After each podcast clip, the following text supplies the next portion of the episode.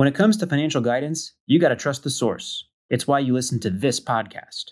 When Mindy and I want to upgrade our wallets, we turn to NerdWallet. Scott's right. Their expert team of nerds dives into the details to help you find smarter financial products. Before NerdWallet, Mindy and I were paying for vacations in cash, missing out on miles, and not even knowing what we're leaving on the table. But now we're flying through the skies for free thanks to our new cards with more miles and upgrades than ever. So if you want more travel rewards, hotel upgrades, or airport lounge access, no matter where you go next, let NerdWallet help you make it happen with a killer travel card. Don't wait to make smart financial decisions. Compare and find smarter credit cards, savings accounts, and more today at nerdwallet.com. NerdWallet, finance smarter.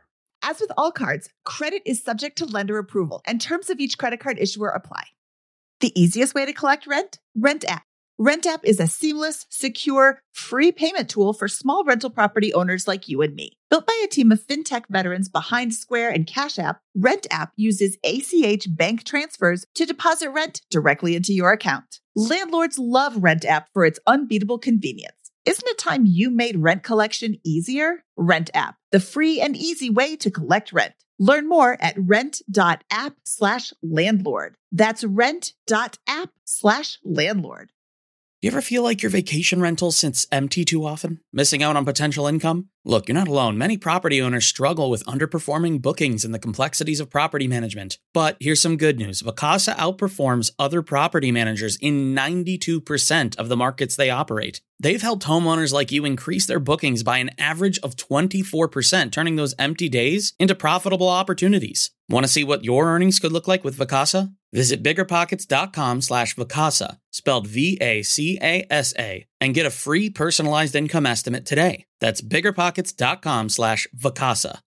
Welcome to the Bigger Pockets Money Podcast, show number 240, live from BPCon 2021.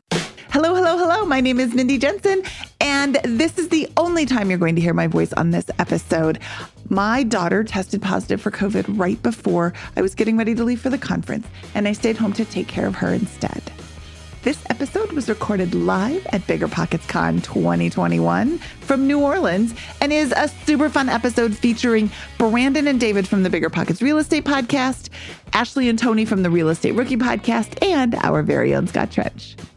I hope you enjoy this episode. And remember, biggerpockets.com is the place to go for real estate investing information and education without the hype.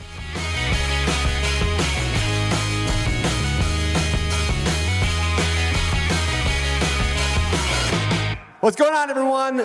This is your host, Brandon Turner, host of the Bigger Pockets podcast, here with my co host, Mr. David. Oh, I got to come up with a good one. Hmm. It's harder than it looks, isn't it? All right, we're gonna go. I don't think I've done this one yet. It's a little cheesy, but I like it. Mr. David, the Green Machine Greene. What's up, man? How you doing? I'm, I'm doing great after that. Yeah, good, good. Good conference so far? Oh, this has been a blast. Anybody having a good time?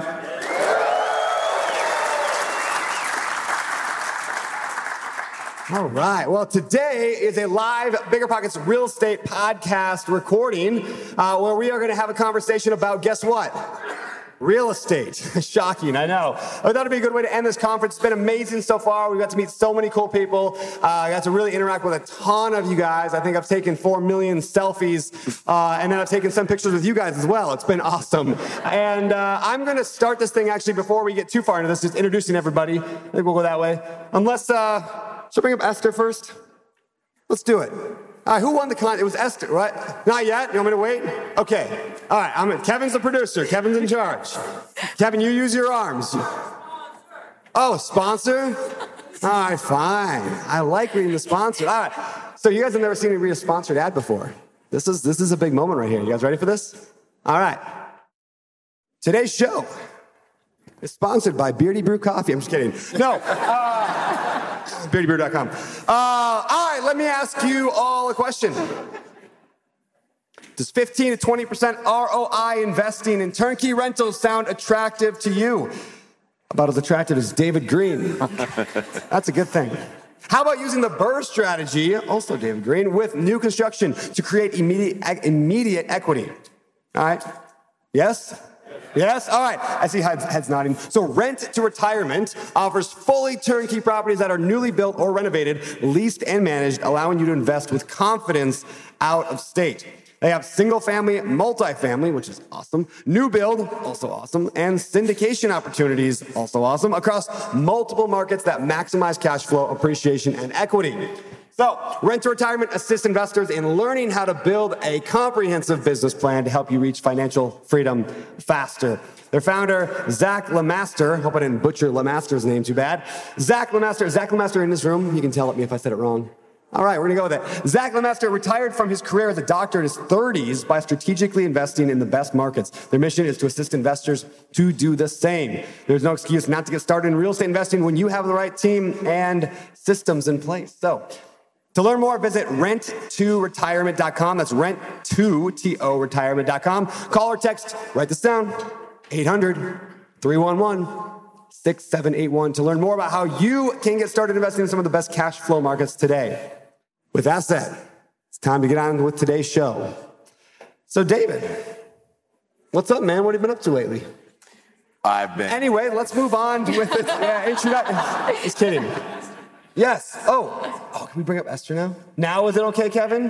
Thank you, Dad. All right, Ke- uh, Kevin. Oh, thank- this guy. Can we get up a, a round of applause for Kevin real quick? Yeah. So, Take a bow. True story. Before I welcome Esther to the table, I just want to tell a quick story about Kevin. So years ago, I was getting a little bit burned out, a little out of alignment with the admin side of the podcast, was scheduling people and doing this work. And I said to Mindy Jensen, who was helping, I said, "Oh, Mindy, we got to get some help in here." I said, "We, you know, we need is a we need like." Like a producer or like an assistant or something from like NPR who can come and just like help us. And she, she said the words, I'm gonna make fun of Mindy. We'll never get somebody from NPR to come help us. And an hour later, I get an email, and the opening line said, Hi, I'm Kevin, I'm from NPR. and I love your show, and I wondered if you guys need any help. I literally hired him in my head that second. I was like, it's, it's to be. So, anyway, Kevin, I love you. You're awesome, man. That said, I would like to introduce a special guest today on the show. A guest that I've had the pleasure of talking with a couple times walking around today uh, and yesterday, and it's been amazing to get to know you a little bit, so I'm excited to get to know you more. So today's guest is Esther. Round of applause for Esther. Come on up.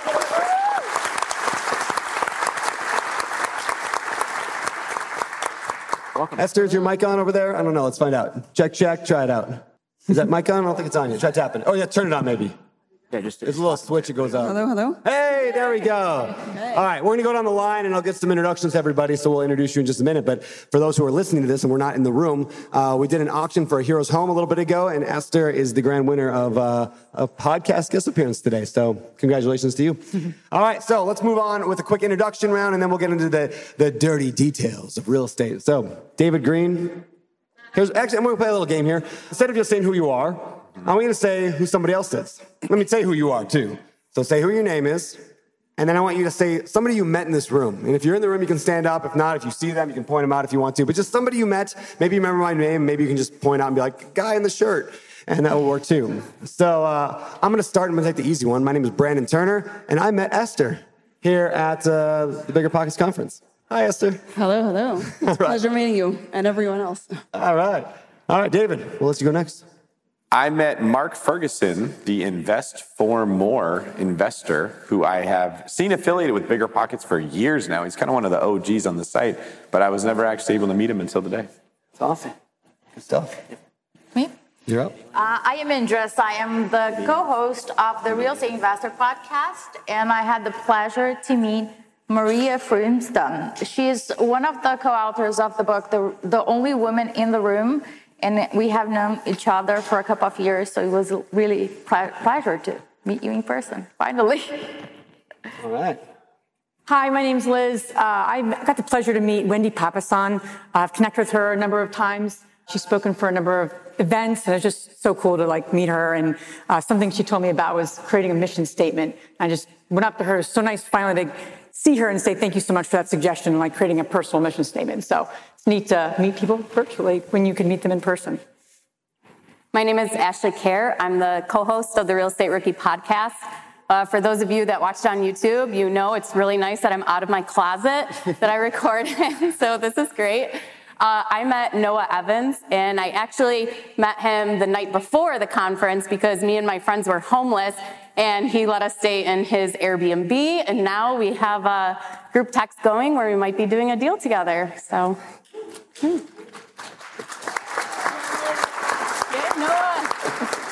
Uh, what's up, everyone? Uh, my name is Tony Robinson, uh, Asher's co-host for the Real Estate Rookie podcast. Uh, I met Ricky Rodriguez this week. I don't know if you're in here, Ricky. We have met online. I actually interviewed him on my old podcast before I joined Bigger Pockets, and uh, he's just got really, really great energy. We've always connected, so uh, glad to finally meet you in person, brother, wherever you're at. There's so many heads out here, I can't find you, but happy you're here, man. Um, I'm Scott Trench. I'm the CEO of Bigger Pockets and co-host of the Bigger Pockets Money podcast and I met Dr. Joe Asamoah. So I had a great long conversation with him today. It was a pleasure to meet him and um, thrilled with all he's done and contributed for Bigger Pockets. Fantastic. Hi, I'm Esther Rises Lowenvine. I was following AJ, AJ Osborne for a while online. He's a wonderful human inside and out, and it was a pleasure meeting him here for the first time. Yeah, he is.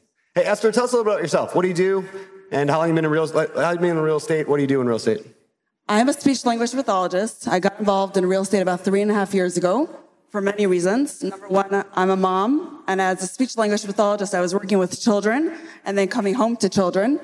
That was too draining. I, it was time to see some adults in my life. Um, in addition, I'm a massive extrovert, and I figured what better job to go into than commercial real estate. Uh, I don't have to go back to school for this, so this was really exciting for me to jump into. There are other reasons as well that I decided to hop on board. It's been three and a half years and I am not looking back. It's been a wonderful journey. I started as a realtor on the residential end, moved to the commercial space. About a year and a half ago, one of my clients that I sold the property to had asked me to help them find a JV partner. That threw me into ca- the capital raising world. I've raised over 40 million in the last year and a half, and I took it now to the next level and started a private equity fund. In addition, I also, I also transacted as a realtor over $400 million in commercial real estate in the last three and a half years. And uh, even more so, my husband started noticing what I was doing, sending out properties to investors, and he's like, why don't you send them to me? so uh, this started about a year ago. He was always involved in real estate, but right now he's like pedal to the metal involved in real estate. He started purchasing a lot of properties he is now my, my biggest client. And uh, we are set to hit $1 billion assets under management within the next year. Wow. That's awesome. How, how many of you all want to hear Esther come back, by the way, and do a whole episode on the real estate podcast? Should we do that? Yeah. All right. We'll make it happen. But you, obviously, you're in this as well, but I want to hear that full story. I want to go an hour and a half deep on that one. That's cool. All right. So, with that said, I'm going to give a quick preview of what we're going to be doing today uh, for the next, uh, I think they gave us three and a half hours. So, it's going to be great. Uh, that's a joke. Uh, we got, let's see, hold on. They gave me cards. I normally don't have cards. I'm not used to the card thing. All right, here we go. All right, so here is the plan for today. We're gonna do a little panel discussion. We're gonna talk about real estate, some of the things like what's firing people up, what's working right now in this market, what do you think's happening in the future, where do you think things are going, what they think about my beard. All that good stuff is coming up. We're gonna do a live fire round. So we're gonna actually have questions from y'all. That's gonna be fun. We're gonna give away a big prize. I'll talk about that in a little bit later. And then we're gonna do famous four with a twist. So you'll see what that is in a little bit. And then we're ending with a bang. We got a special surprise at the very end. So stay till the very end. It's not gonna be that long. What time are we at right now? We're like five o'clock. How long do I got, Kevin? 6.15? Okay, 6.15, so uh, we're gonna make it happen. With that said, let's get to this thing. That's that little sound right there, right before we get into the actual interview. All right. What's up, everyone? All right, so I want to start by doing a dance up for TikTok. I'm totally kidding. Uh, question I want to start with is I want each person to go down the line. We won't do all these like down the line because those panels are weird. But I do want to start by just uh, addressing like what's firing you up right now. I love that question. What fires you up? You know, we talk a lot on the podcast. You know, follow the fire. So like, what's firing you up right now? What are you choosing to be passionate and to suffer over right now? So, David Greene, why don't you start us off? I think helping other investors funding deals has got me really fired up. I, I started the one brokerage this year. We've been helping people who don't really understand, like, where should I get started? Lending is usually the best place to get started. You have to find how you're going to get the money. And then I, at least, I build my strategy around how I can get financing. So sometimes people come and say, Hey, what do I do? Am I going to do this? Am I going to do that? And they come up with something they like. And then they go talk to a lender and they realize, Oh, it's not something I can do. It's very discouraging. So helping other investors, sort of consulting with them, giving them uh, a strategy based on the knowledge that I have that I've built up and helping them get financing, and then uh, continuing in jujitsu because we can't do a podcast without talking about that. That's true. That's, That's uh, true. I, what I like about that is it is incredibly humbling. So in, in, my life, most of the time, people are looking up to me. They're saying, David, how do I do this thing? And they look at me like, you know, I'm on a pedestal. But in jujitsu, I am a nobody. And the 16 year olds in that class are like, this is pathetic. Who let him in here? So it's re- a really good ego check. It's really good for helping me relate to who the people that work for me or, or are doing a deal with my team, what they're feeling. You forget that when you get over it. Like I'm 10 years ahead of or behind, however you put it, those emotions that come with like buying a deal and being afraid of it. And so I feel all the same emotions when I'm getting choked out by somebody or trying to learn a move that's really difficult. And I think that that's been good. Awesome. And Joseph? Uh, for me, has been a syndication project with a social impact, leveraging our strengths, giving returns to our investors, but also helping women in transition. It really fires me up uh, more than anything else. That's how I choose to spend my time, and I, I, I can't think about anything else but helping other women to get a, you know, moving forward with their lives in a safe place that is really meaningful to me and that couldn't fire me up more. What's been firing me up lately is like making connections. I, I love making connections between people. Uh, a lot of folks I've been talking to, even at the conference, they'll be saying something about Denver or wherever they are located and go, Oh, I know someone who can help you.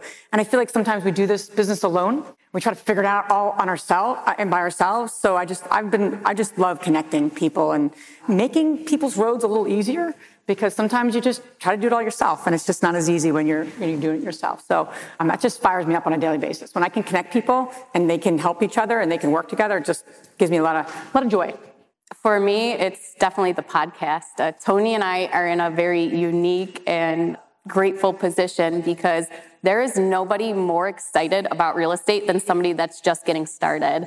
And we get to talk to those people every single week. It's been what, three weeks now since we've last recorded a podcast.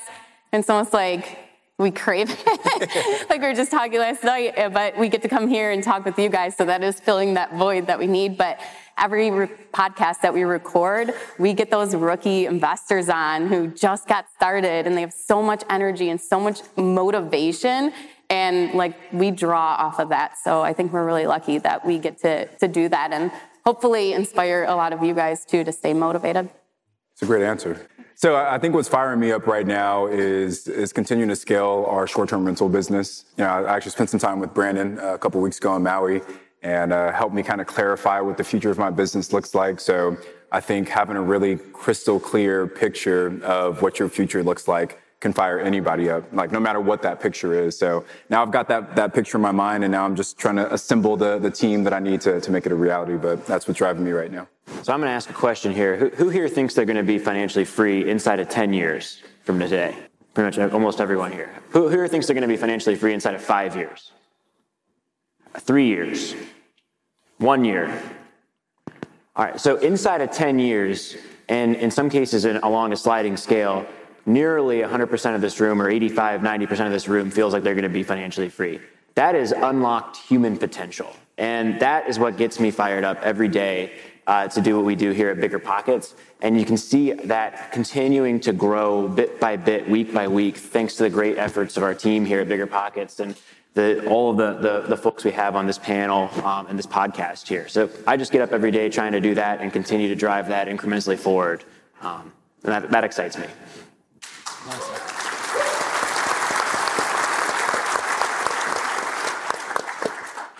I love helping people, whether it's education wise or financially giving advice. So the more I have, the more I can help in any way. Um, that was another factor in inspiring me to start my fund is that I am able enabled people to teach them that investing in real estate is very beneficial and all the benefits that come along with it. Um, so I love educating. And another thing that gets me fired up are my eight beautiful children. Every day I love being a role model to them and showing them, you know, that anything is possible. Yeah. Isn't that, isn't that awesome? Eight kids? Yeah. wow. All right. So that's what's firing you up right now. And I want to shift a little bit and talk about what's working right now, uh, specifically now in, in, in the real estate space. And I want to start with Scott actually, because you're the one that's probably most analytical guy I know. You actively listen to economists for the fun of it and read books on that stuff. Uh, and so I'm wondering, Scott, from your perspective, what you're seeing, and and you're seeing the whole bigger pockets community, you're seeing the real estate world at a, at a level no one else really sees.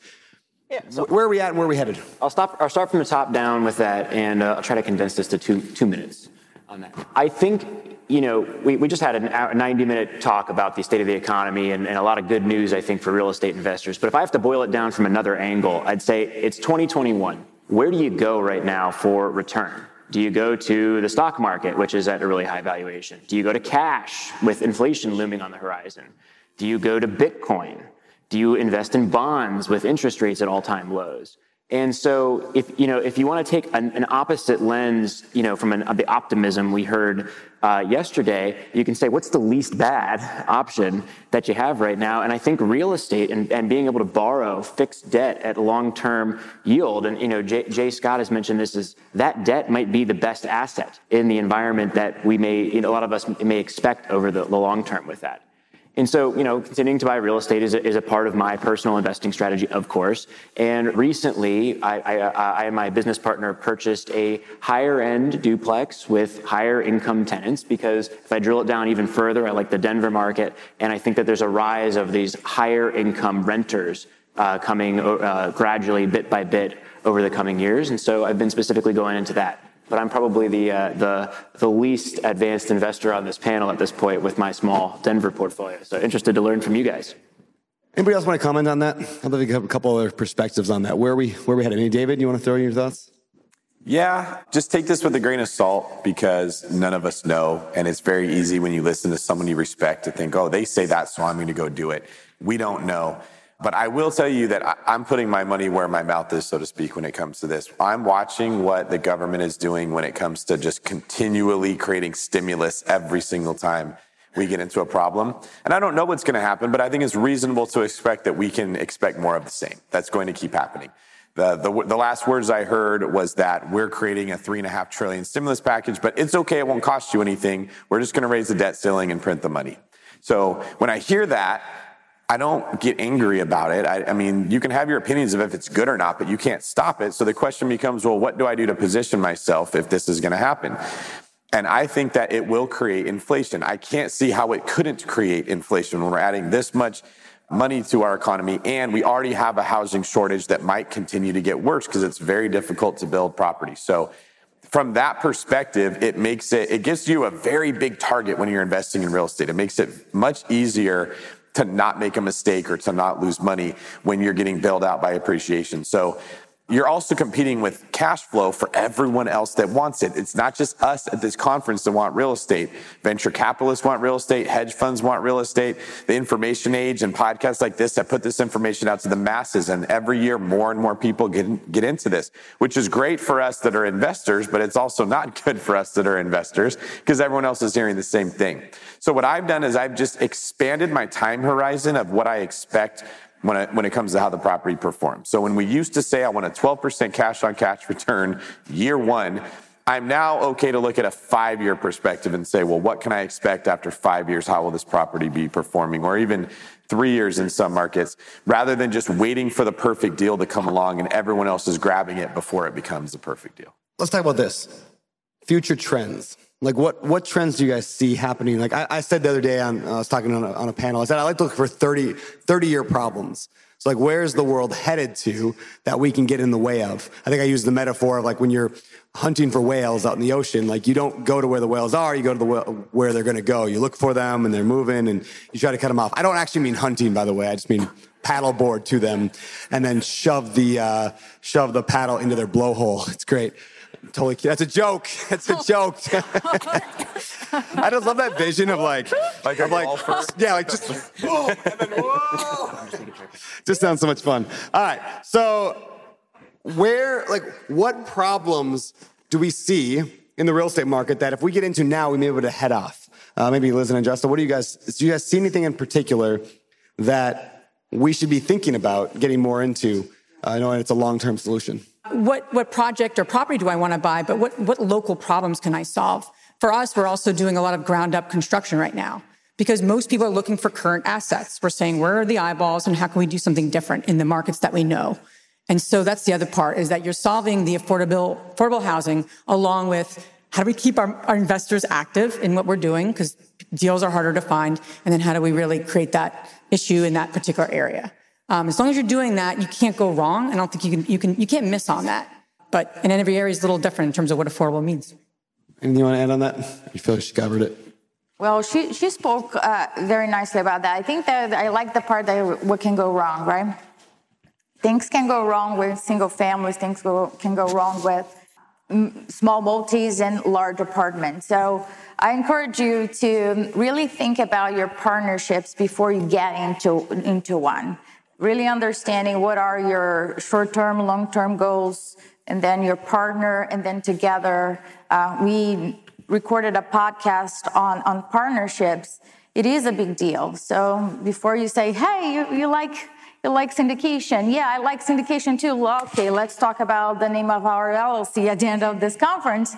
Really get to know the person. Uh, we got to know each other for two years before we did our first deal. So ha- dating before getting married is something that we highly recommend. That's good.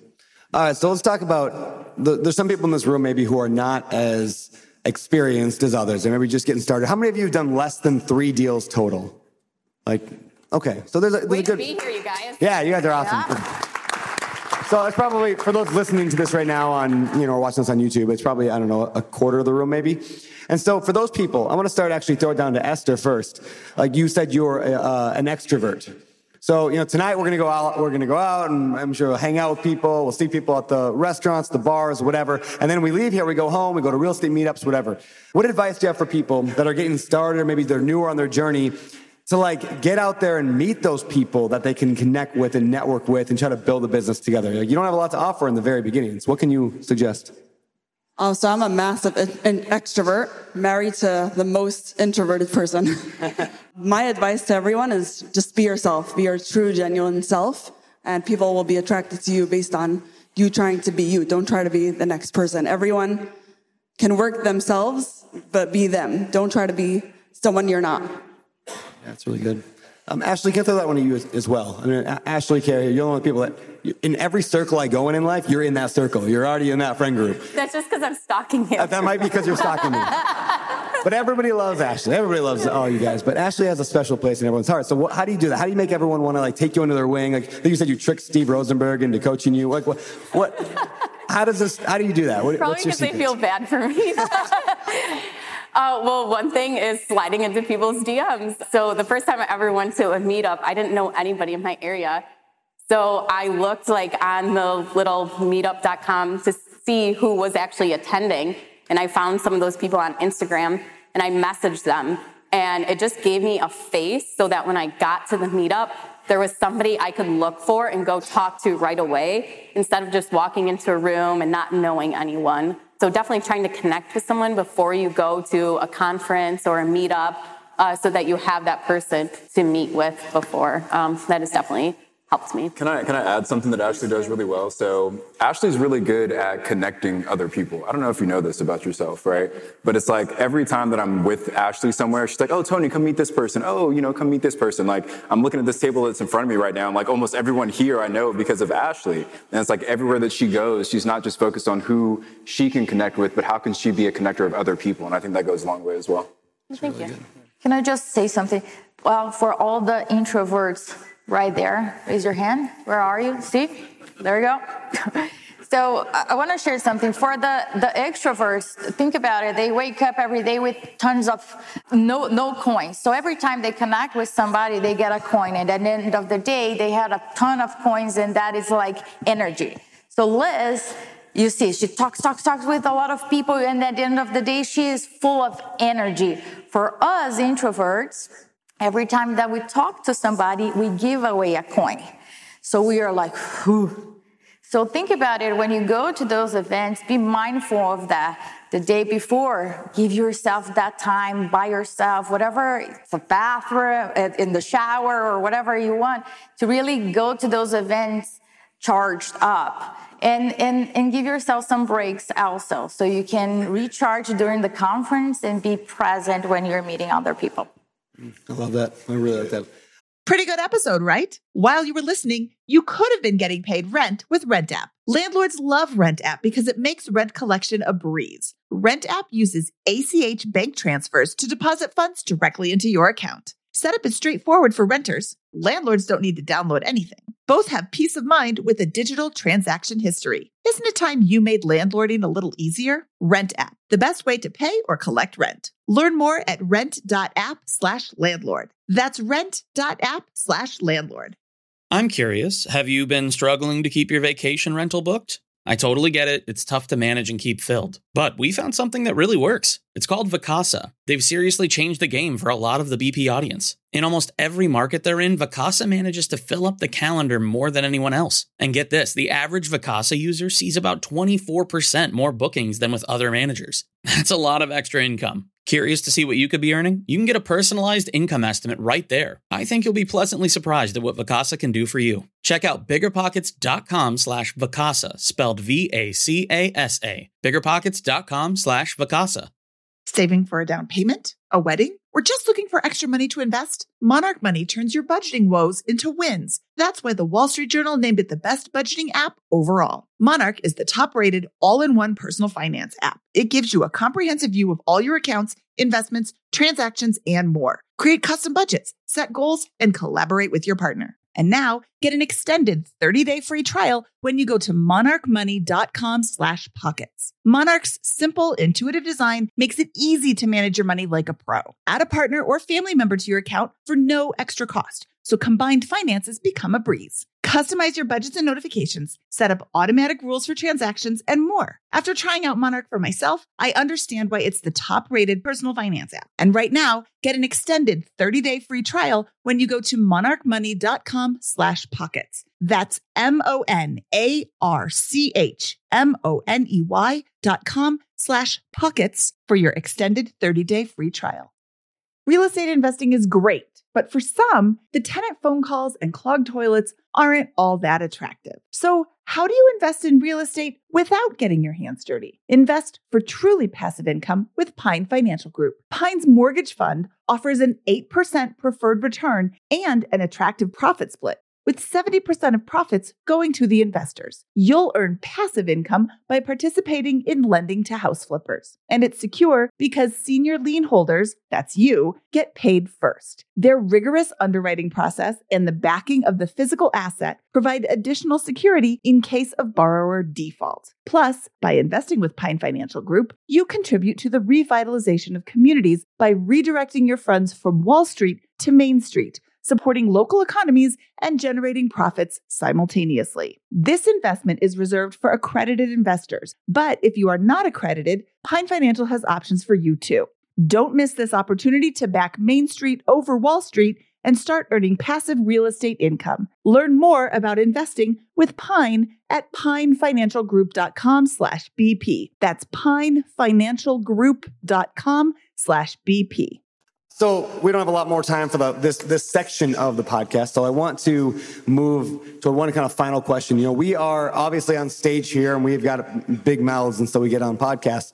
But we're just real estate investors like everyone else. We're on this. We're all on the same journey. It's one thing I love about real estate. Isn't it fun? Like we're all on this like journey, this hike, this path, and like I, I might be a little bit further than some, or some might be a little bit further than me, but we're all doing it together, and this is such a testament to that. So uh, with that in mind, knowing that we're just real estate investors, all trying to build our personal portfolios and trying to build better futures for ourselves. What's something that you took this week that you that you heard here, or conversation, or maybe just a, a, rem, a reminder to you of like, oh yeah, I need I need to do a better job of that. What's something that you that occurred to you this week that you can, I guess, uh, take going home? Who wants to start? Anybody got a good one? Well, going back to stalking Brandon, this is what day eight together or something. And one thing that Brandon said to me was, you, he basically what your talk was today about the, the carpet store. What would you do if you wanted to stretch carpet? And he did that with me and really made me realize that I need to focus more on one thing instead of spreading out. And I know that I need to do that. And so I did. I'm going to focus on uh, campgrounds and RV parks. Good job. Thanks. Yeah, for, for me, um, Hal Elrod was just a really great reminder. I'm familiar with the Miracle Morning. I do my morning meditation, but the one thing I used to do that I, I haven't been doing consistently is visualization. And I love his, his point about not just visualizing the, the end, but the process. So like I said, my husband and I have been heavily involved in multifamily syndication. But one of my goals is buying a vacation rental. I really want to buy my first vacation by the end of the year. So I see that, but then I haven't been thinking about all the steps that I need to do. And then, and I've gotten just really excited about, okay, I need to find a partner, you know, and I just leaving this conference reminded me of like, think about all the steps, but not just that I have to do it all myself. I need to help get some who's and get some support and then make it happen. And I'm going to make it happen. So you got my word by the end of the year. There you go. Who else wants to go next? Who's got one? Uh, I, I, can add one, one piece to that. And this is more so for, I think, a reminder for all, all of you guys in the audience people always come to us as like the podcast hosts and think that we're like, you know, providing an insane amount of value. And obviously, you know, there are a lot of smart people up here, but you know, at the end of the day, like all we're doing really is like asking the questions to, you know, the guests, right? So some of you that have already been on the show. So I think as much as you guys are, you know, coming to us, you know, in the, in the, in the middle of the sessions and asking for advice, like you would probably get just as much value like if you turn and, and, talk to each other. So, you know, when I was up here earlier this morning, I encourage you guys to communicate with each other and talk to each other, but like really take that to heart. Like you will probably meet someone in this room that could change your life. Like my life changed at a meetup. That's how I started investing in short-term rentals. I met a guy that was investing in Pigeon Forge and I followed him there and it literally changed my life. So uh, just a reminder to all of you that, you know, the people that are sitting next to you are the ones that can really kind of change the trajectory of where you're going. Esther? Um, Hal was discussing about accepting your situation that you're currently in and moving on. I try to live my life by that, but it was a great reminder to um, just, you know, accept whatever situation you're put in and that there are no excuses. Like, keep going, keep moving, keep, um, keep pressing on the pedal. Scott? Yeah, for me personally, I think it's a reminder to, to do more real estate investing. You know, I, I, I'm, I'm, I'm almost way too conservative, I think, in my approach, and it's been a couple of years, and I could buy a couple more properties next year. Uh, and it was a reminder, all the economic signals are, are pointing to that, and that's the, the core thing. So I need to get more active there. And then I would just, you know, I, I would just echo Tony's comments there. The power of this community is not any one individual's thoughts, but the fact that there are a thousand people 1,500 people here who are often achieving success in con- completely conflicting philosophy, short term versus long term, and it all can work. And you just need to gather that information from a variety of sources to inform your, your approach. Awesome. And Justin? For me, it was uh, deeper connections. I really have a pet peeve when people say, Hey, what's your name? And then the next question is, How many doors do you own? doesn't get them anywhere. So I refuse to answer that. So I, I rather have more meaningful conversations to get to know the person, what the person's goals are, how can I support them instead of them getting to know about me, like how can I support you? So tell me about you, who you are, what you care about. So, and then I can share what I'm doing, my behaviors, and not my doors. I'm not my thoughts. I am not the number of doors that I own. My value is not tied to that, neither yours. So I like more meaningful conversations, and, and I got to have this, and I'm very grateful for all the people that I talked to. Awesome. David Greene. Yeah, it's very similar to Andresa. Uh, when Brandon and I are at these conferences, and probably everybody on this stage, we don't get to attend a lot of the speakers. We're mostly trying to make sure you guys all have a really good experience and pump you up however we can. So I don't think I got to hear very many people speak.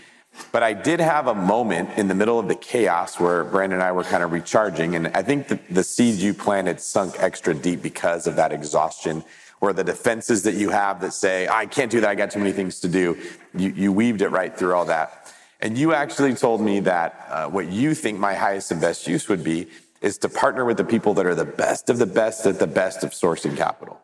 They're doing great at apartment investing or mobile home park investing, or they have something going on that's already really good. And I need to be partnering with them and sort of adding like NOS to their engine. And that is a thing that I've noticed that I definitely do better when I'm jumping into something someone else has started than when I'm trying to build that campfire myself. So my big moment came from a conversation that you and I had in between a bag of almonds and catching our breath. he, he, he was eating the almonds. I was eating the M and M's. Here we go. Uh, I'll, I'll say this. Uh, I was on a panel with Steve Rosenberg, who I know had to head out already, but Steve Rosenberg earlier today said to me, well, not to, said to everybody, uh, but I, I really took this to heart, was just that he had this, this be, do, have formula. It was like be times do equals have. Am I saying that right? Yeah. I think so. Yeah, be, and he was saying like people see the have, they see the result. Uh, whether that's they see the financial freedom, they see the uh, the Tesla, the private jet, whatever it is, like you see and you're like, I want that thing. And so then they're saying, what do I have to do? I'm going to do the thing. And then they do the thing or they try to do the thing and they just can't seem to get the have. They can't get what they want. And he was saying that that's because the be, in other words, who you are matters so much. And that combine that with something, David, you said you were talking to a 13 year old, like teenager here uh, earlier, and they asked advice. What, what advice do you give a 13 year old? And you said, do hard things, like run towards those hard things. And what I just kind of combined those two together and realized like that when you run toward hard things, when you run towards the difficulty things, like I was thinking, what, lately I feel like I've been kind of coasting a little bit. And it just started me thinking, I guess that's what I'm take out from this is, is a thought of what's the next hard for me? Uh, and maybe that's honestly, I mean, I know what it is. It's becoming a better leader to my team. Like I'm not good at certain things uh, that I should be because they're hard. And so I've been kind of avoiding them, but I need to be a better person, a better leader. And therefore, that's what I'm going to take from this. So awesome, guys. Thank you for that. Now, we're not quite done yet. We still got a little bit of time yet. So I want to shift over to the Magic Cube part of today's podcast recording. Yes, there is a Magic Cube. It is a microphone in a foam cube. Uh, so that means it is time for the fire round. It's time for the fire round.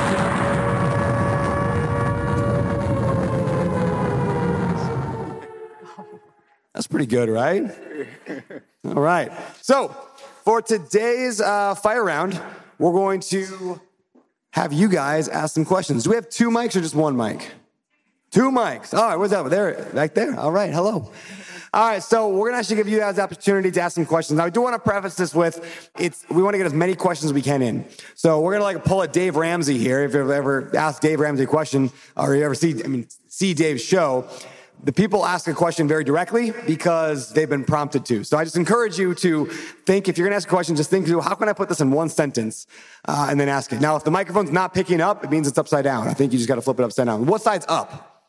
There's like four little white dots. That means up. So uh, if you're near the microphone right now, who would like to ask a question to anybody? You can ask it to the whole group or you can target a person individually. Who wants to ask a question? I think we got you. Um, when you're vetting partners, what kind of questions are you asking? Ooh, vetting partners. What do you guys say? Take that one. I'll start. All right. Uh, you should ask to look at their financials. You want to make sure that they have a strong foundation with their personal finances or any other businesses they have. And with a partner, it doesn't mean that they have to have a lot of money, but that they know how to manage the money that they have. So, looking at their tax returns, their credit score, any financial information, they'll give you a financial statement and just going through those, even bank statements. So, definitely uncover, uncovering that and seeing how well they manage their own finances. Anybody else want to jump on that one? We'll do a couple answers each. I'll, I'll answer it. I talked to a few people here at this conference, and you can get very much into the task sometimes with people. Like, what do you want to do? What do I want to do? I like to say, where do you want to be in five years? What brings you joy? Because if that, those answers can't be answered, if you will, then nothing else really matters. You know, I want to, I want to help anyone I partner with. I want to help them achieve their goals, and I want to see them in in their full joy, if you will. Versus, okay, you do that, I do this. That's a ton of transactional. great partnerships are not transactional; they're deeper than that. So. And also listen to the listen to the the podcast that we record about partnerships um, that we share a little bit deeper. And I think there is a PDF at the end with specific questions that we we shared. Cool. All right. Question. Out of all the deals that you've done, what's been your favorite and why? Can I start this one? My favorite is the fourplex that I bought for my daughter Rosie the week she was born, just because it's such a cool idea to buy a property. For those who don't know, it's you buy a property for your kid, you put it on like a 15 year mortgage, uh, and you don't even need a cash flow. You don't even need, you just got to hold on to it. If you can hang on until it's paid off to zero, that property's worth one, two, three, four hundred thousand dollars by that point. And so, yeah, I love that deal because of what it's going to teach Rosie uh, and Wilder. Oh, you guys? Anybody else? Yeah, I can, I can talk about mine. Um, mine was the first short term rental that I ever purchased. Um, before I got into the short term rental space, I was doing long term rentals. And like the first long term rental I bought, I think we were making like 150 bucks a month in profit after paying like the property manager and all that stuff. Our first cabin, we grossed $143,000 in the first year. And then we netted, I think, 80 grand on that. So like that was like the, the best deal I think I've ever done in my life. I haven't done that since, so it was like a, a one off, but yeah. Anybody else? Yeah, I'll go. Um, uh, my best deal is uh, my mixed use building that I have my liquor store in. And I bought it for $20,000. Uh, two years previous to that, the owner had wanted $90,000. I was very patient, which is hard for me. And I got him to sell it to me for 40,000, but I had to take a duplex. So I ended up wholesaling the duplex for 20,000 and ended up with this property for 20,000 took on a partner to do the rehab and we put 70 into it so we're all in at 90 and it appraised at 220000 so that was my my favorite my nice. baby I'd say our favorite project was about five years ago. We were kind of growing very steadily, like literally a fourplex, a sixplex. Like we just added two units, and then we kind of shot up to like 50 units, and it felt like a really big stretch for us. And uh, the, the gentleman who's selling it wanted 3.9. We offered 3.2 and said, we, he said, nope, I'm going to get my offer. I'm going to get my number. See ya. And it's really hard when you start to, we always hear don't fall in love with properties, right? And we really liked this property. We just really did. And I was hard to just let go. The numbers worked where we were. And we said, okay, it's not meant to be. And six months later, his his loan was coming due. He was more motivated. His first buyer fell, you know, fell, you know, fell out of fell out of the deal, and we were able to buy it. We got we came up a little bit, about three point three, but it was it was a great lesson about just staying your ground on numbers, especially in this market. Really be mindful of not overpaying um, and getting into the to the throes of I got to get a deal. I got to get a deal. Get the right deal. Don't just get properties to get properties so you could check it off the list. So I just thought that was a great lesson and that had never happened before. So it was a really good reminder, especially in the market of today. Yeah, very cool. All right, another question. What do we got right here? Is it possible to raise money if you're not an accredited investor? Is it possible to raise money if you're not an accredited investor? Yes. Yes. Also, what's your favorite yeah. submission? yeah, you can raise money if you're not a accredited investor. You just can't put money, and I'm not a lawyer, so whatever. Uh, you can, you just can't put money into a syndication of a certain type unless you're accredited. But yeah, if you're not accredited, you can still raise. And that's right, right? There's no lawyers in here yelling at me. Yeah, okay. All right. Kind of a follow up to that, raising money. If you're starting your first fund and you're raising money from friends and family, which a lot of people do, how do you get over that mental block of losing your friends and family's money if the deal goes sideways?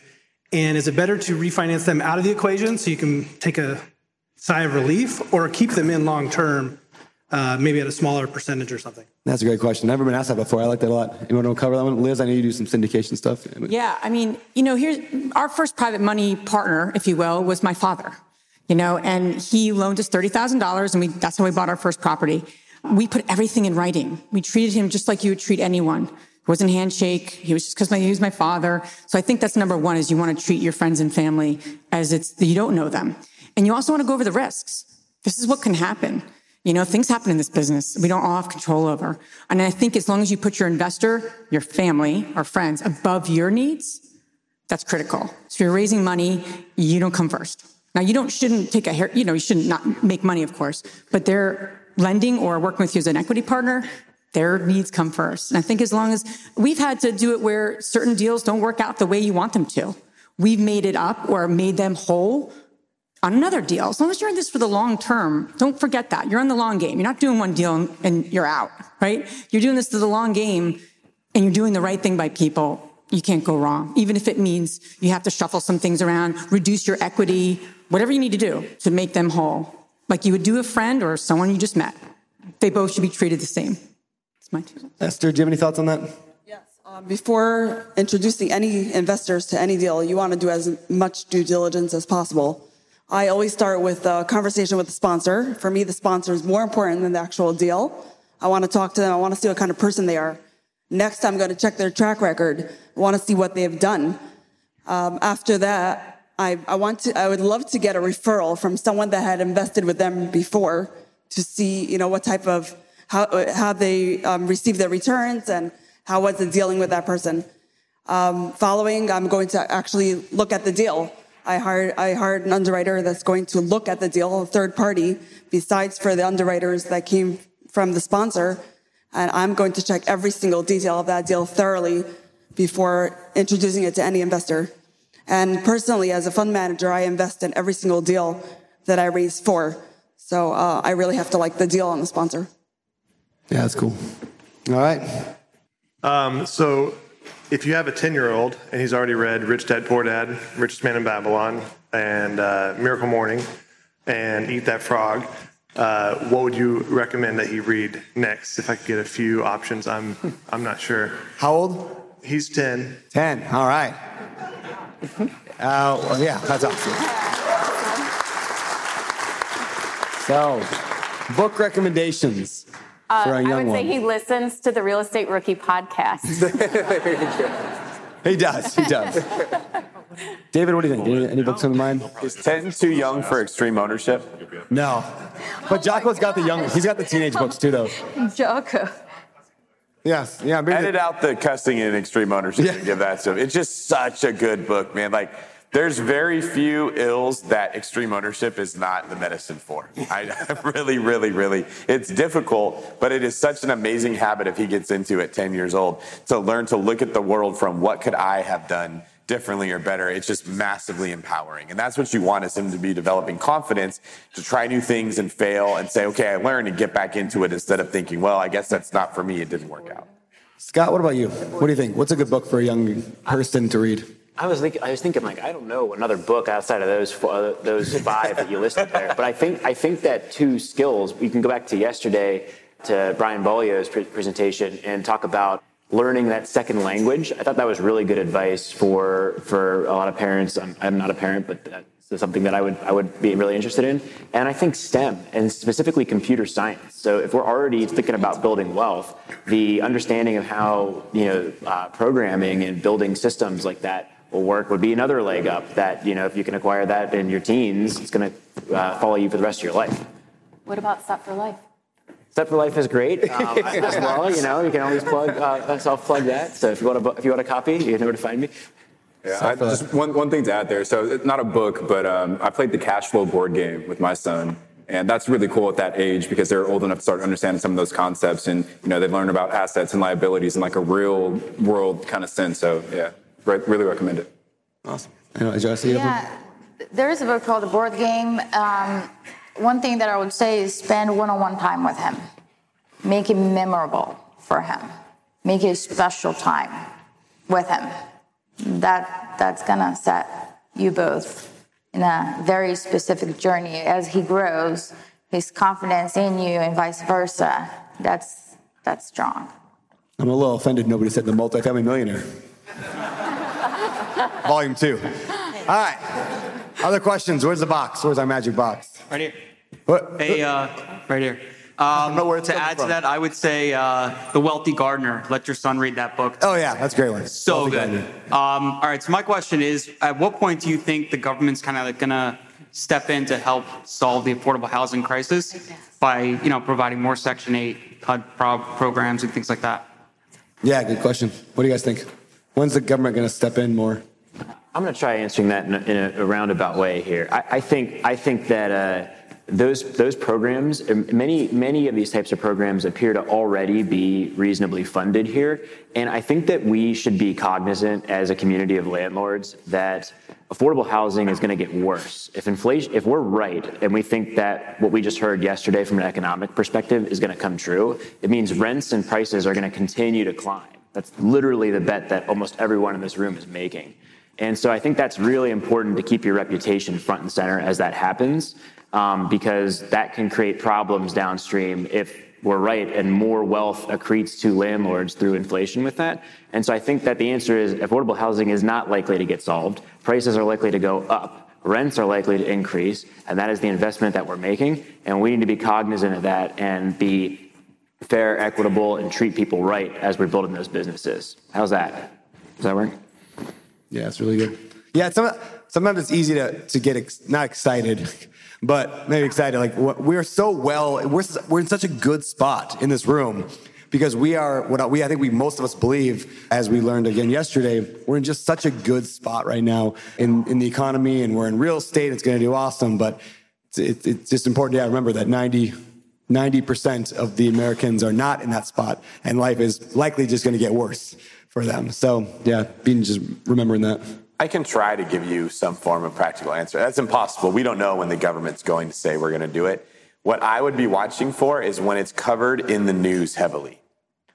Because like the way it typically works is the news talks about it, people agree with it, pressure makes its way to politicians. Politicians feel like they have to make a decision, and then that decision is made in whatever direction the current political leader is drawn towards. So I don't, it probably won't happen until you see people get really mad about it. When I start seeing that is when I will expect, all right, it's only a matter of time now before they expand the Section 8 program or create some stimulus package where they're going to try to build more housing. Like that would make sense right now. I'd like to see something like that, but that's the closest answer I could possibly give you to when that would come about.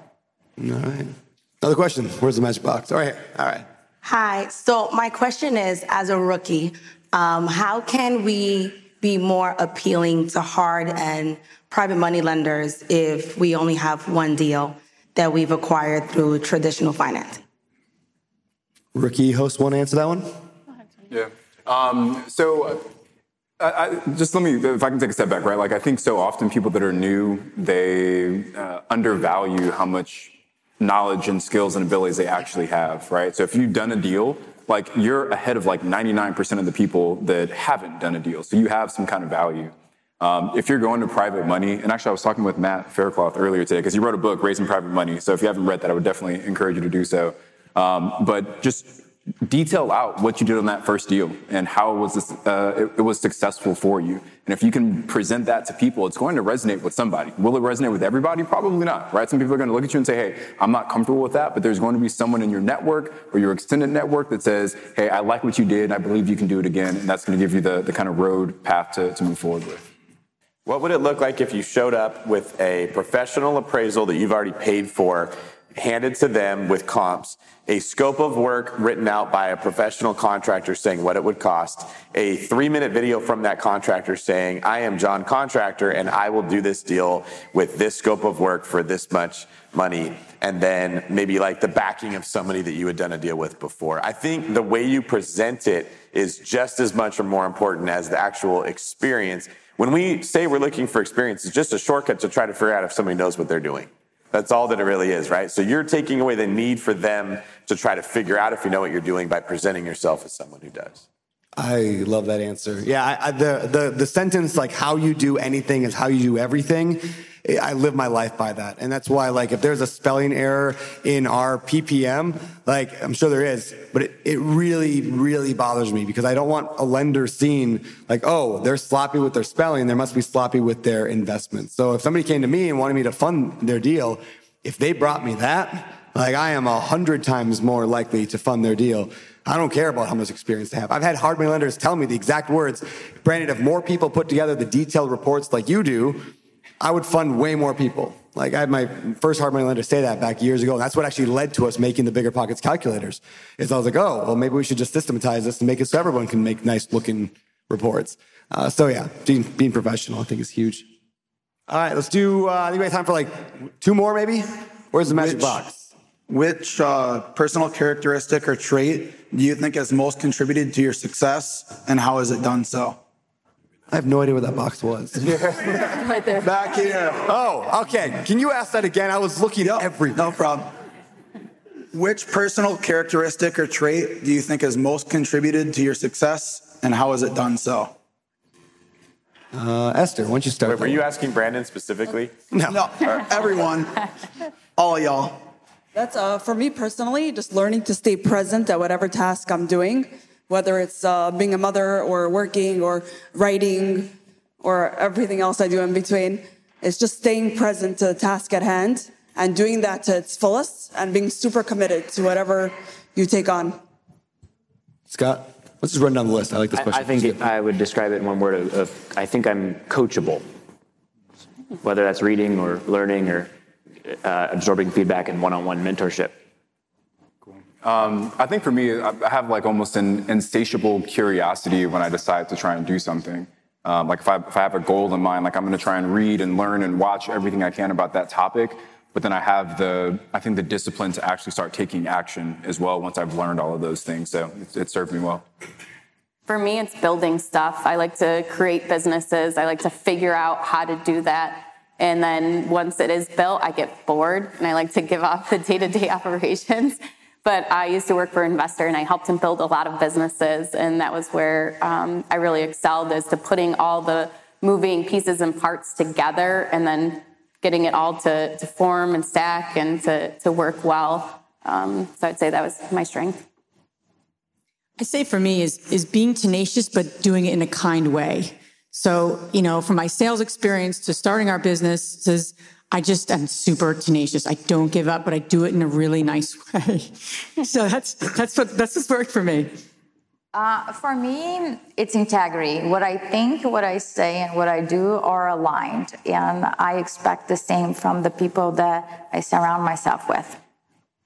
I think Brandon Turner and I, part part of the reason we became good friends was we both have we get easily frustrated with things that are not done at a level of excellence. I think we both just have a drive. I don't know exactly where it comes from in each of us. I couldn't answer that, but we like we like to be really good at whatever we're doing.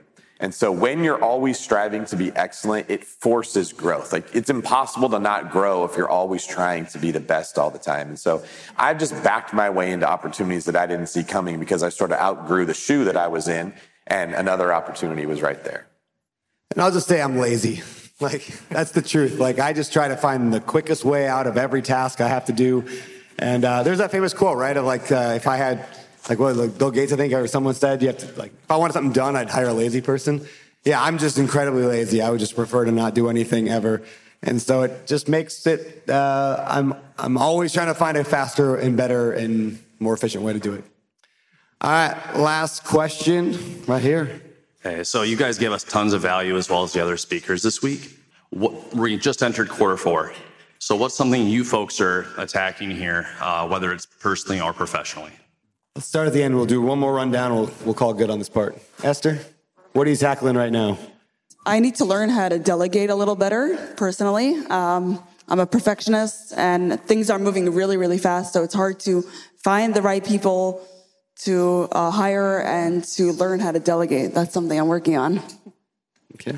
Uh, we're working on a couple of leadership team hires at Bigger Pockets. And then personally, I uh, am working on a new uh, fitness goal here in Q4. I have a certain body fat percentage I'm trying to hit. We've got a goal to get to 1,000 short-term rental units by uh, the end of 2023. Um, and if we're, we're using Brandon's framework earlier, I'm like in the architect seat, so I need to start filling in those other seats that help me get there. Uh, for me, it's building a team. I just hired an acquisitions manager that will start in a month and then a bookkeeper. And I'm also coming out of the closet. I just got under contract a property that will be my new office. It's uh, 30 acres with uh, two cabins on it. And the one cabin has um, big, huge glass sliding doors like Brandon's Steve shed. Uh, but instead, it overlooks a beautiful pond. So, I mean, almost just as nice. And wait, can we clarify? Can but we I'm going to turn it into my office. Can we clarify the coming out of the closet part? She Oh, yeah. she records her podcast in a closet. So this new property is where she's going to be recording her Yeah. podcast. I'm putting in my office and a podcast studio. Yeah. Thank you for clarifying. A few things on the horizon. Uh, you know, from an investing perspective, um, we're starting a fund, which is really exciting because it's going to be a little more diversified. We'll be working with operators. We've always been the operator we've worked with, so to speak. So that's exciting. From an investor perspective, we're building our team, you know, and that's exciting to support us in different ways of supporting women in this business. So uh, those are the two things really, you know, pumping me up. And, and right now, just letting go and not having to do everything myself and some of the things the rest of the panel, you know, rest of the hosts have said.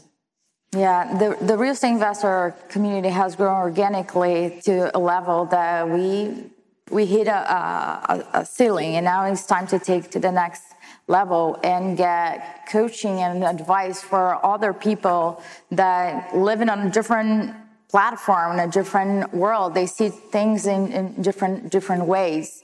So going back to being coachable coming from from those folks that have done what we are looking to do so we're able to serve more women this is such a good question even with all this time to think of it, I have I'm having a hard time.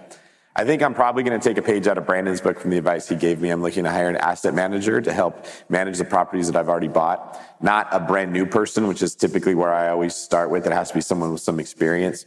And then um, hiring loan officers to help more people that want to get loans to be able to buy real estate as well as what you mentioned is a person who's already really good at sourcing deals, finding deals, putting money into play, and then coming in and seeing what I can do to amplify the success that they're already having.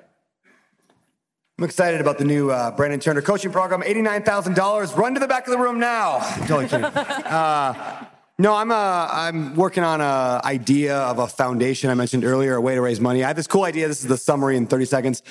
I'm like, man, syndicators like myself, like we could take a $50 million property, raise a bunch of money to buy it for 50 million, sell it five, 10 years later for 80 million. That's just normal practice for a syndicator. But let's not forget that just made $30 million out of nothing. So I thought, like, what if I just dedicated like one out of every 10 deals I did to do that?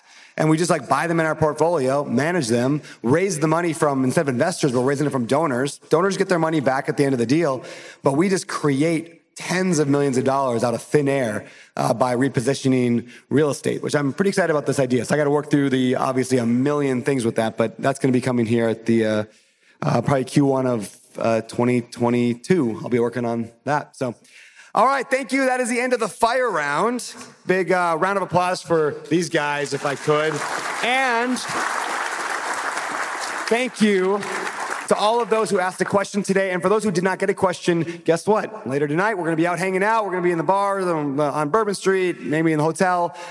ask your questions. And we are not the only ones that can answer questions. Like, ask the people around you these questions as well. You'll be, uh, you'll be shocked to hear the wisdom in this room. The combined wisdom and knowledge in this room is just insane. So, with that said, we're going to move on to the next section of today's podcast, and that is.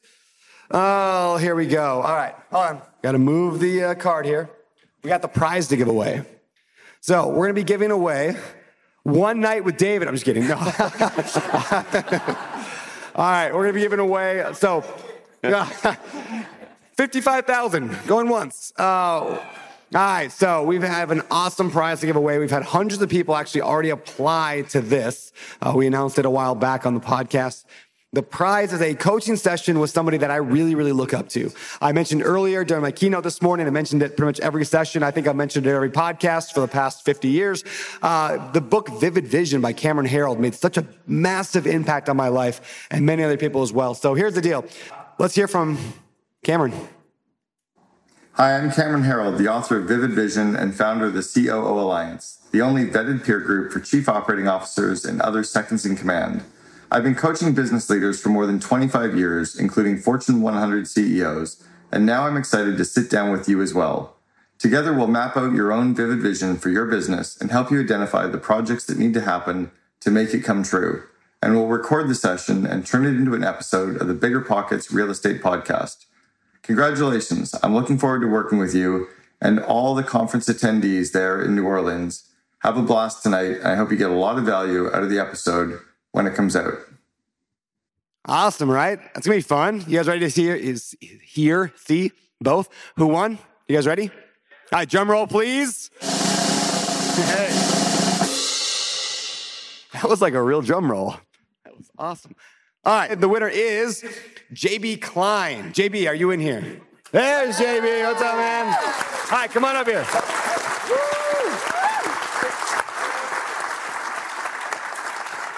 We're gonna give you. We're gonna give you a mic. All right. Check check. Is that thing on? Check check. There we go. All right. JB. Question number one. What does your business look like right now? Uh, right now, it's a little bit insane. Um, massively growing in such a short period of time, and I can't keep up with it. All right. What is it that you do? Uh, mainly uh, buy and hold rentals. Uh, I started off with single families and then some duplexes, and then last month I got an apartment complex, 18 units. A month after that was a package of five small multifamilies totaling 17 units and a whole bunch of renovations and a flip and it's uh, a little bit more than I can handle. All right. So this, this here's a good time for this. Uh, so where is your business headed? Where do you see where do you see yourself in the next three, five, ten years? Where do you want to get to? I want to get to the point where I can grow a team and support a team where they can live full time just working on the team and not have to do anything else. And I can maybe take a little step back. And I do have a personal mission for five years or later. I want to start a veterans nonprofit organization. And uh, thank you. Um, so I'm hoping the, it, it's something that I've, that's what I want to do with my life. Um, I, I've personally lost friends. I know a lot of other veterans that struggle in, in many different ways. Suicide prevention is the big one. I've lost, honestly, more friends back home than I have in the field. So that's what I want to do with my life. But it's hard to do that if I have to do something else just to live. So this is my avenue, hopefully, to build something great, leave it to the team, and they can do great things, and I can focus on this. I love that, man. Uh, Gary Keller, I once heard him say something like, uh, and it was on the podcast with uh, Jay Papasan. He said something like, financial freedom is when your bills are paid so you can do what you were put on this earth to do. And I, always, I love that. Like, that's what, it's just so powerful. Like, we are, we are meant for more than just, you know, the, the, the grind. So, very cool, man. Uh, last question. What are you going to do to, what are you going to focus on uh, when you meet with Cameron? You have any idea what you want to focus your efforts on? Uh, I do. I think just trying to build a team, how to get more efficient, the systems like you uh, always talk about, and just how to manage everything well and maybe start sleeping at night. Sleep is good. All right, give it up for JB Klein. What's up, man? Thank you. Thank you.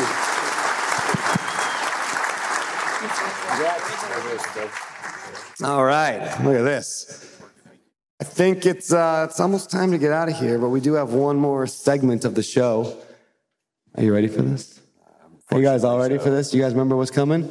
I did lose my voice a little, and I lost a higher register, but we're gonna try it. Uh, it's time for the Famous Four.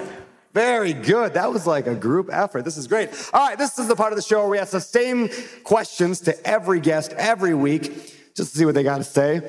But since this conference is not about us, this conference is about you. We're gonna have a little twist here. We wanna hear some of your answers to the famous four from earlier this week. So check this out. Famous Four.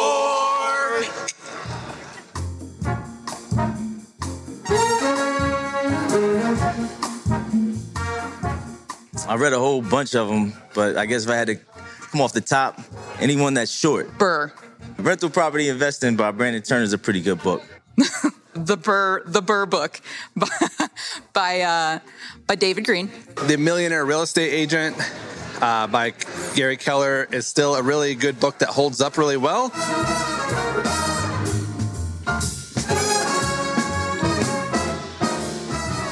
So far is the 10X Rule by Grant Cardone.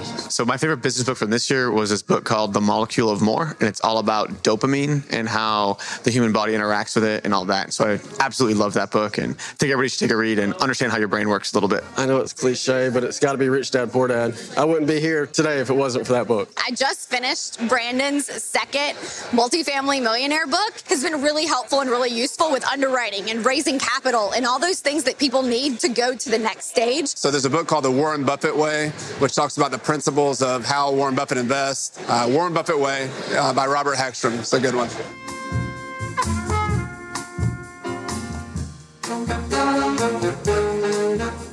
time blocking and just being consistent with my schedule. That's a habit that I'm working towards in my life and my business. Uh, the biggest habit or trait I'm working on right now is delegation. Ooh, I'm trying to get skinny. I'm training for a full Ironman in May. A consistent wake up time. Right now, I'm currently trying to work on organization and kind of thinking who can help me um, accomplish my goals rather than how I'm going to do it all myself.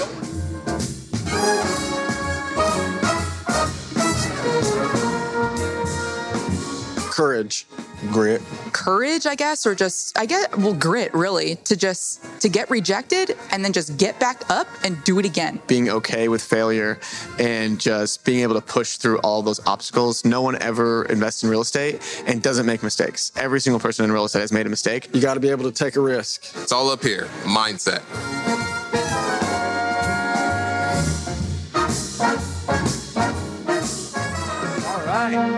Was cool, right? That was edited really well. I like that. I had not seen that. All right. All right. So, what I want to do is, I do want to spend a couple minutes going through some of the famous four questions. We don't have to all answer all the questions. We'd be here for an hour. Uh, but I am wondering, what are y'all reading these days, business book wise or real estate book wise? Anyone want to shout out a book that they've uh, been reading? Esther? The Power of Now by Eckhart Tolle. Mm, Power of Now. I just saw that on Audible and I was going to grab it, but I didn't. I will. What else? People have been reading. I'm reading a book called uh, Who Says Elephants Can't Dance by Louis Gerstner. Who said elephants can't dance? That's right. All right. It's What's about, that? Uh, IBM. It's about the IBM, him taking over IBM in the 90s and 2000s. All right. I, uh, I recently read Never Split the Difference. Um, I think Chris Voss is the author. That was a, that was a really good one.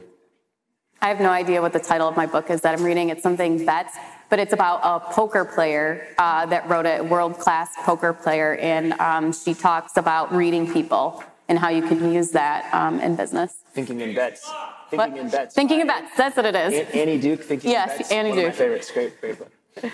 I'm currently reading Rocket Fuel, and something that you should we're doing together is re- we read similar books depending on where we are with our business. So it's neat to do with partners or team members. So we're both reading it and then coming back and saying, "Where are you on that?" And it's, it talks a lot about visionaries and integrators and how to like build together. Uh, it's a neat book, and I'm really enjoying it. Yeah, I listen to a lot of books because then I can go through them quicker. So I finished listening to Rocket Fuel and started The 12 Pillars by Jim Roth, I guess. Rom? Don't remember. 12 Pillars. 12 Pillars. All right.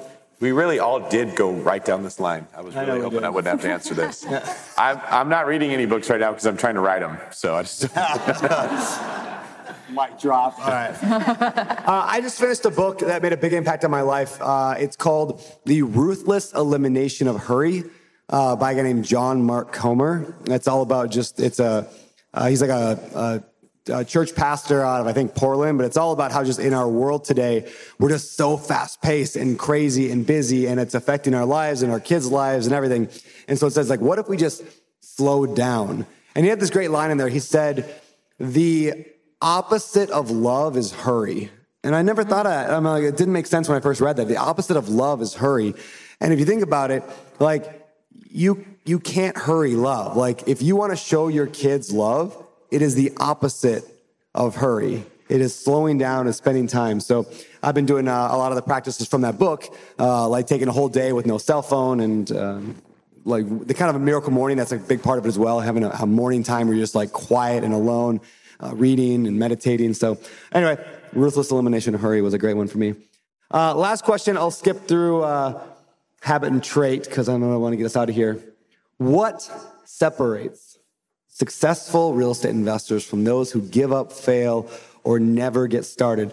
Uh, we'll probably have to keep this a little bit short, but we'll run down the list again. Why don't we start with uh, Esther one more time? What do you think separates people? I think it was Hal yesterday that discussed five minute rule. Uh, if something bad or negative happens in your life, you're allowed to sulk for five minutes and then you're ought to get up, brush yourself off, and move on. I think getting started, taking that first action, getting the first deal. Yeah, I'd agree. Just being action oriented. I think that's the biggest part.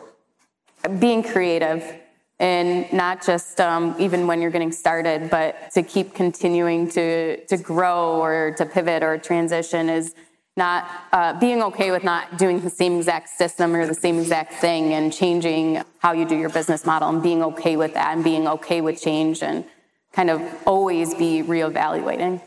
I would say continuous personal growth. Every moment, every month, looking at yourself in the mirror and going, what, what's working and what's not, getting really honest with yourself and saying, I want to do this better so I could be a better version of myself. If people really focused on being a better version of themselves, they'll be a great investor and they will move through and make, make things happen. For me, it's freedom of time. If you're looking to become financially free and then have freedom of time after that, I will shift that. Start buying people's time right now, two hours per week, whatever you can do. Freedom of time comes first, and then you'll become financially free much faster. I think it's expectations.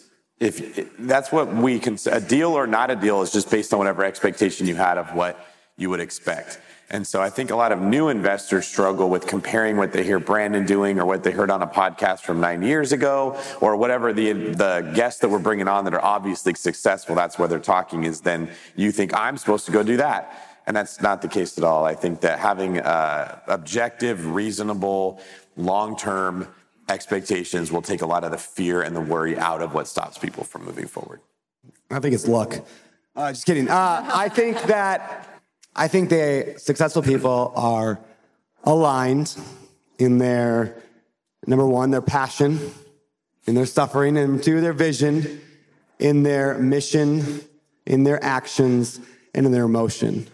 Because in order to continue this long term, to be persistent, I really think you got to be aligned. And so I think those people have that. So uh, this has been fun. I want to do one more activity real quick, uh, just because I, I, I got asked a question earlier today that said, hey, how do we know who here at the event is into this thing or that thing or multifamily or flipping so we can connect with them? And I'm like, I don't know. There's not really, I mean, go to a session, but here's what I want to do. I want to do a quick practice. We're going to get a little exercise, a little blood pumping for just two minutes. It's to be short.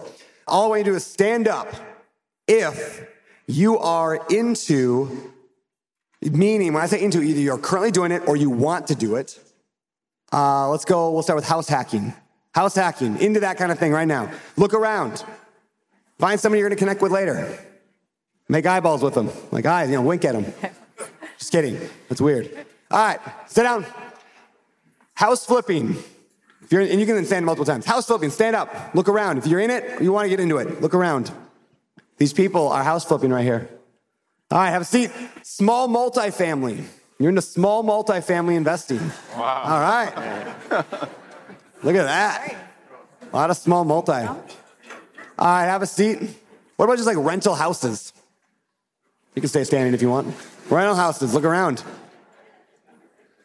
All right, how about have a seat? How about like uh, commercial real estate? Commercial, it could be any kind, like industrial, commercial, you know, but retail some kind of big commercial real estate or small commercial real estate. All right, look around. All right, have a seat. All right, next one. Let's go. Uh, what am I missing? Large multifamily. Larger multifamily. All right. All right, very cool. Have a seat. Am I missing anything vital in there? I mean, I'm sure there's more. Airbnb, rentals. vacation rentals, short term rentals, short term rentals. I know there's obviously a million things we could hit here. All right, look around. These are your people. Connect with them. Yeah, all right, have a seat. All right, thank you guys so much. This is awesome. This has been fun. Uh, I would love to keep doing this for like more hours, but I want to go drink. So we're going to get out of here. David Greene, as usual, would you like to get us out of here? Oh, you want me to keep going? Oh, they're going to give me another couple minutes. All right, good, because I really wanted to do this. Here, here's what I want to do. This is cool, and I didn't get a chance to do it earlier. So do me a favor and stand up, everybody. Everybody stand up. All right. I'm gonna have some people, I'm gonna call some people out here. And this is not a negative thing in any way, shape, or form, but if you have done, I'm gonna say this, if you've done less than five deals total, like less than five deals, or you own less than five units, sit down. You've done less than five deals, sit down, or own less than five units, sit down. All right, so you people all own at least five units, or you've done at least five deals. It could be flip, wholesale, whatever. All right, same thing, except this time we're to go, let's go 20. 20 units or 20 deals you've done. 20 units or 20 deals. All right, there's a lot of people here who've done a lot of stuff, right? Let's go. Uh, I'm going to keep the 20 deal thing, because that's still pretty significant, but 20 deals or 100 units. Have a seat if you've done less than 100, you have less than 100 units, less than 20 deals. All right, look at these people. Yeah, round of applause for these people. They've been in it a while. Yeah, they're great.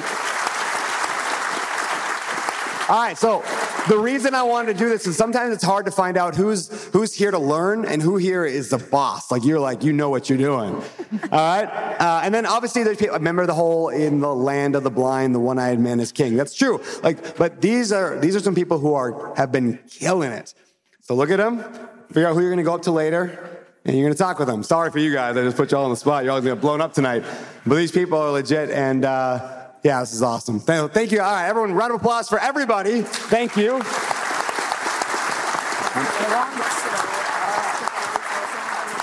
All right. Well, he says we got a couple more minutes. I got a, I got a movie I want to play, but they haven't queued it up yet. So we're gonna, I'm gonna stall for a couple minutes. I'm gonna go back to the famous four question: habit or trait you're currently working on in your life.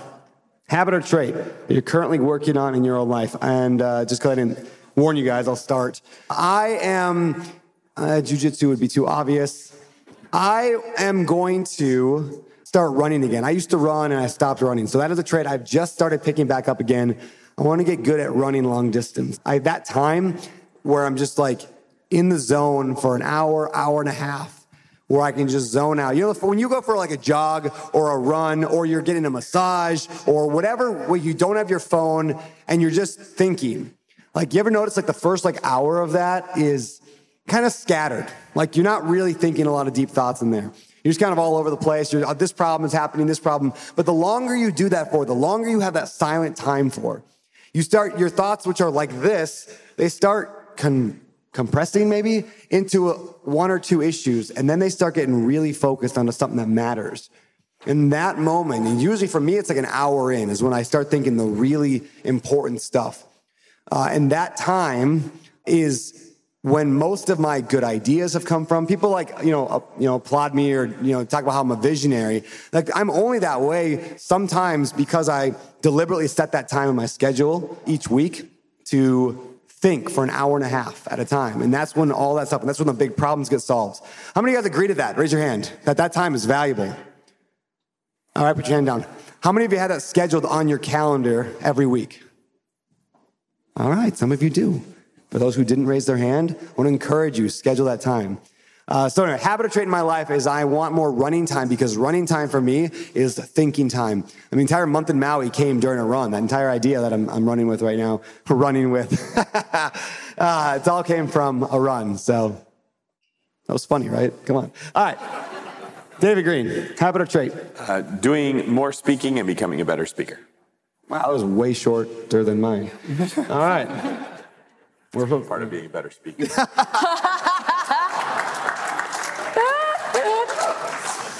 oh, and Jessa.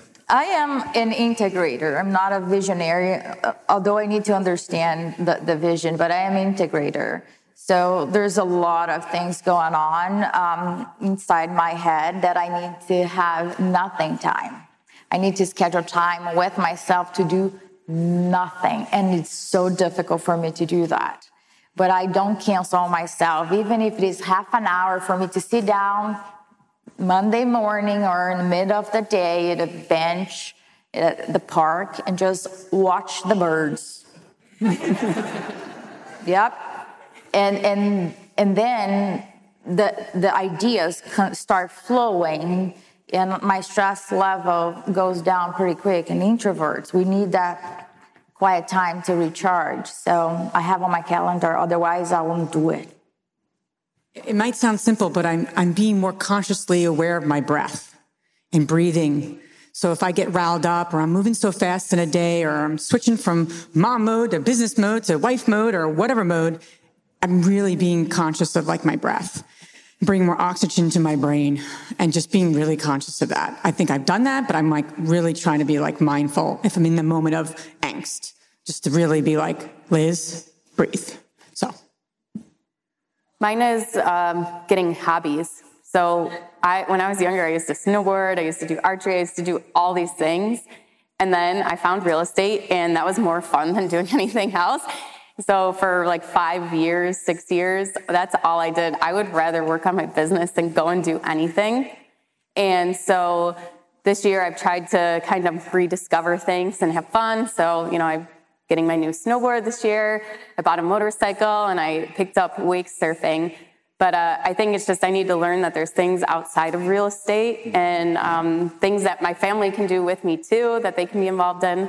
So that's a, a big thing for me is learning how to to have fun. And actually, when I was a, first a guest on the Bigger Pockets podcast, that was the hardest question that I was asked was, what, what is your hobby? What do you do for fun? And I did not have an answer for that. So now I do. Um, I, I, think the biggest thing for me, and this is something that I'm, I'm always trying to get better at, is uh, just being more present, right? Just kind of being present in the moment. Um, I think a lot of people that are entrepreneurial by nature have really active minds and they're always thinking about the business and what they can do to get better. And sometimes, you know, a whole day can go by and you realize that you didn't even really like look anyone in the face because you're just like thinking so fast. So uh, for me, it's just kind of slowing down and like enjoying this moment with, you know, 1500 people, you know, all of us in the same space and just really, really, you know, soaking all that in. So. I, love that answer um, about, about, being present. I need to work on that as well. But I, I would say it's routine. There's been you know, with, with, with, my schedule, it changes so drastically week to week, depending on how things are going, and I need to bring a better semblance of routine. So I think starting the day after tomorrow, I'm going to start doing the miracle morning uh, uh, with that, based on how Hal's discussion. So. Well, my fund became um, starting my pri- private equity fund. That's my new hobby.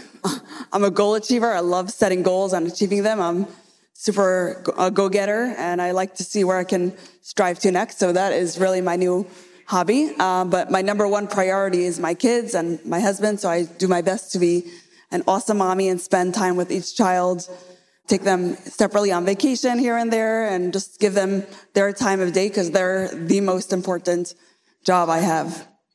Awesome. Hey, how many of you guys all have kids? Like, let, us go. Uh, how many of you have kids under, let's call it like, like teenage and lower? Okay, a lot of you do. Uh, I'm going to cheat and I'm going to give one more answer about uh, something that I'm working on right now.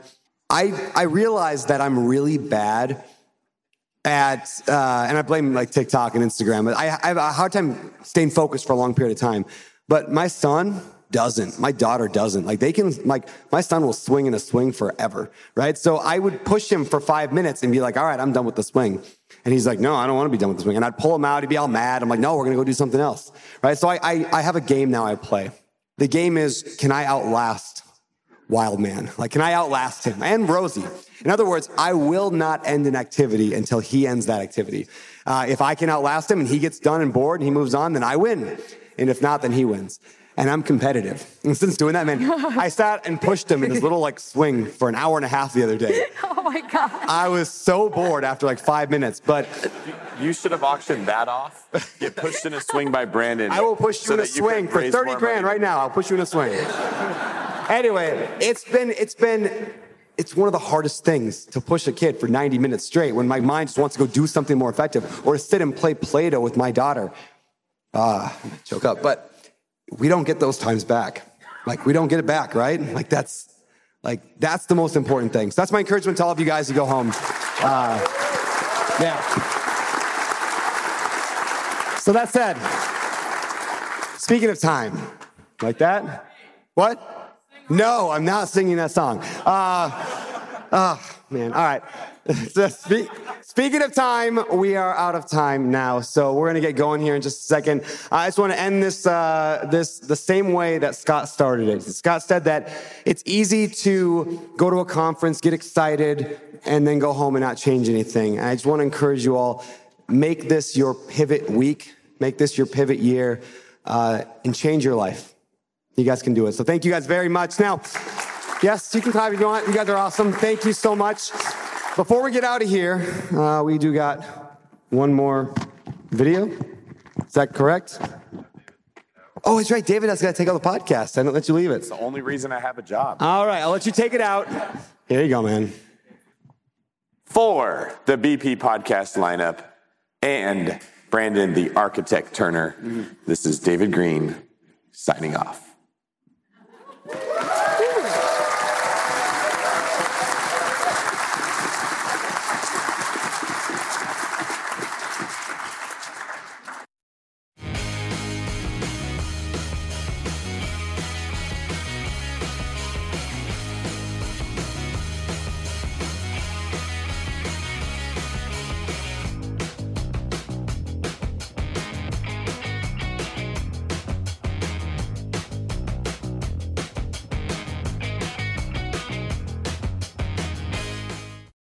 A reason small multifamily investing is so popular in the Bigger Pockets community. With just a 3.5% down payment, you can own up to four different units. Think about it. If you house hack and live in one of the units, you still have three different groups of tenants helping to pay down your mortgage each month, four kitchens and bathrooms you can renovate to increase your property value, four different Airbnbs, medium term rentals, or other rental strategies you can try in one property, all in just one transaction. Of course, the question is where do you find a small multifamily property that you can afford? Which market and which deal is best for you?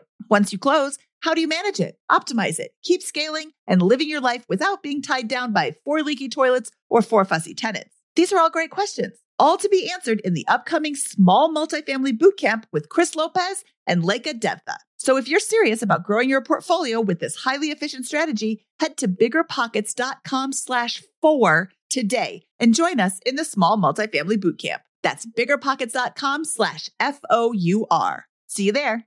The content of this podcast is for informational purposes only. Past performance is not indicative of future results, and all host and participant opinions are their own. Investment in any asset, real estate included, involves risk. Use your best judgment and consult with qualified advisors before investing. Only risk capital you can afford to lose. Bigger Pockets LLC disclaims all liability for direct, indirect, consequential, or other damages arising from reliance upon information presented in this podcast.